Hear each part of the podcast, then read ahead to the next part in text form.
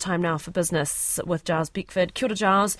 And commercial traffic numbers are hinting at economic weakness. Uh, kia ora Tumani. Yes, uh, the latest uh, from the ANZ Bank's truckometer shows that heavy traffic, which is appointed to current activity and production, edged higher in January, while the light traffic index, which looks further ahead, ahead and gives a sign of consumer activity, was slightly down for the month. ANZ's chief economist Sharon Zollner cautions against reading too much bad news into the data.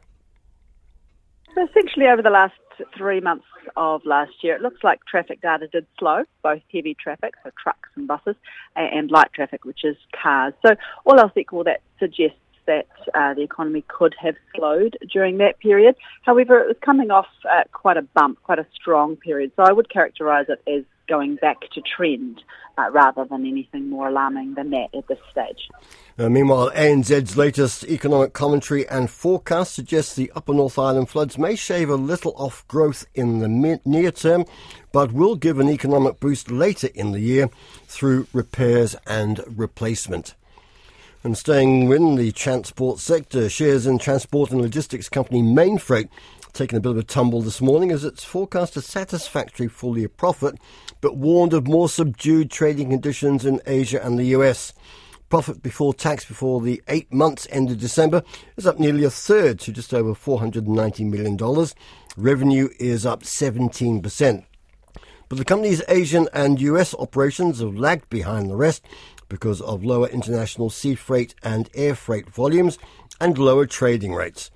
Uh, Mainfreight's managing director Don Braid says freight rate reviews are in place across its domestic operations to look at and tackle inflationary pressures.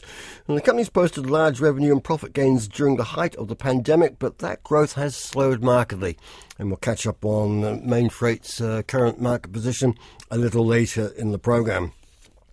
The insurer Tower says it's still assessing the financial impact of the Upper North Island floods, but its full year guidance remains unchanged as it looks to absorb costs related to reinsurance.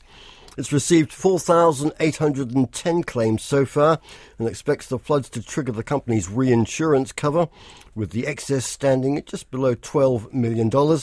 That's uh, within the $30 million the company has allowed for large events in 2023. Says it's likely that Tower will have to purchase reinstatement cover to ensure it retains full levels of protection, but those costs will be absorbed this financial year. Tower's chief executive Blair Turnbull says reinsurance markets are taking note of what happens in Australia and New Zealand, but that shouldn't be of any concern. Reinsurance is, is all about, you know, weather events and, and protecting people when these events come along. So, you know, just like insurance companies, we plan for this. You know, this is why you have insurance. And naturally, they do take notice of what's happening down under and right around the world. And we've got earthquakes in other parts of the world at the moment. This is why you have reinsurance. So that's only natural. And, and we plan for this. Tower's Chief Executive Blair Turnbull. Well, cancer diagnostic firm Pacific Edge has been on the stock exchange for 20 years. Despite significant growth, it's never turned a profit. Company executives were at the NZX's Auckland offices this morning to note the anniversary. Its chief executive, Peter Meintjes, says the NZX listing has helped the company raise growth capital, and that's been a key to its success. I think it's important that we did have access to the public markets um, as well as the, the capital markets.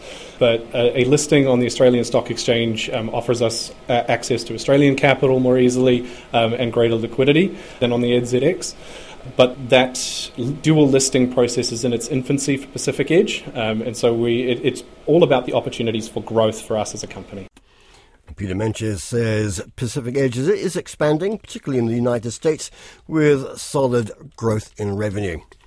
Well, shares in the parent company of Google slumped nearly 8% uh, on Wall Street after its new artificial powered search chatbot, Bard, gave a wrong answer to a question in a pro- promotional video, and the company event failed to impress.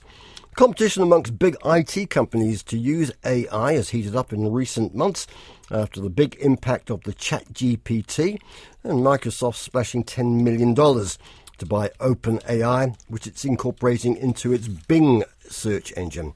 Well, technology analyst Carolina Milanesi says the tech giants are being driven by the hopes of new income. They're keen because the idea of using artificial intelligence to augment the exchange between the human and uh, the uh, the search engine will allow for uh, new monetization, new models from an advertising perspective, and of course for Microsoft, which is a bit of an underdog uh, when it comes to search. There's more flexibility in disrupting the model because they're less dependent on the revenue compared to Google. That's a technology analyst, Carolina Milanesi. Let's catch up on financial markets now. I'm joined by Selwyn Smith from Jarden Securities. Kia to you, Selwyn. What's it looking like for the NZX? Yeah, good afternoon, Giles. Much like the Dunedin weather, which has been a wee bit lumpy this morning, the NZX has had a sluggish start, possibly weighed down by that ANZ truckometer reading as well as Mainfreight slightly softer updates. NZX currently down 39 to 12,172. Uh, any notable moves? How do, how's yeah. Mainfreight's uh, trading update been taken? The, well, well, the big movers of the day, uh, Heartland Bank is up 2 cents to 183. Pacific Edge is up slightly at 48 cents. And Vital Healthcare also up 2 cents to $2.45. But Mainfreight is down $2.94 this morning to $73.96. The warehouse is down 4 cents to $2.58. And Vista Group rounds out the bottom three down two cents to one dollar forty six. Let's take a quick trip across the Tasman. How's the ASX open? Just a headline and then the currencies, please. Yes, Aussie markets also seeing some red this morning, just down 34 points to 7,496. And the New Zealand dollar reflective of that sluggish start, down against most of the major currencies, sitting at 63 cents against the US dollar, 91 cents against the Australian dollar, 52 British pence, and just under 59 euro cents. Which leaves us with interest rates, oil, and gold. Three month bank bill rate is flat at 5% this morning. Oil is also flat at $83.40 US dollars US a barrel, and gold up very slightly at 1,875 US dollars per ounce. Thank you very much. Selwyn Smith from Jarden Securities and Ōtautahi. Uh, a couple of other items of business news. Founder, director, and sole trader of Forest Lands, Rowan Kearns, has pleaded guilty to making false statements and other charges related to financial reporting. These are in relation to charges brought by the Financial Markets Authority on disclosure and financial record keeping breaches.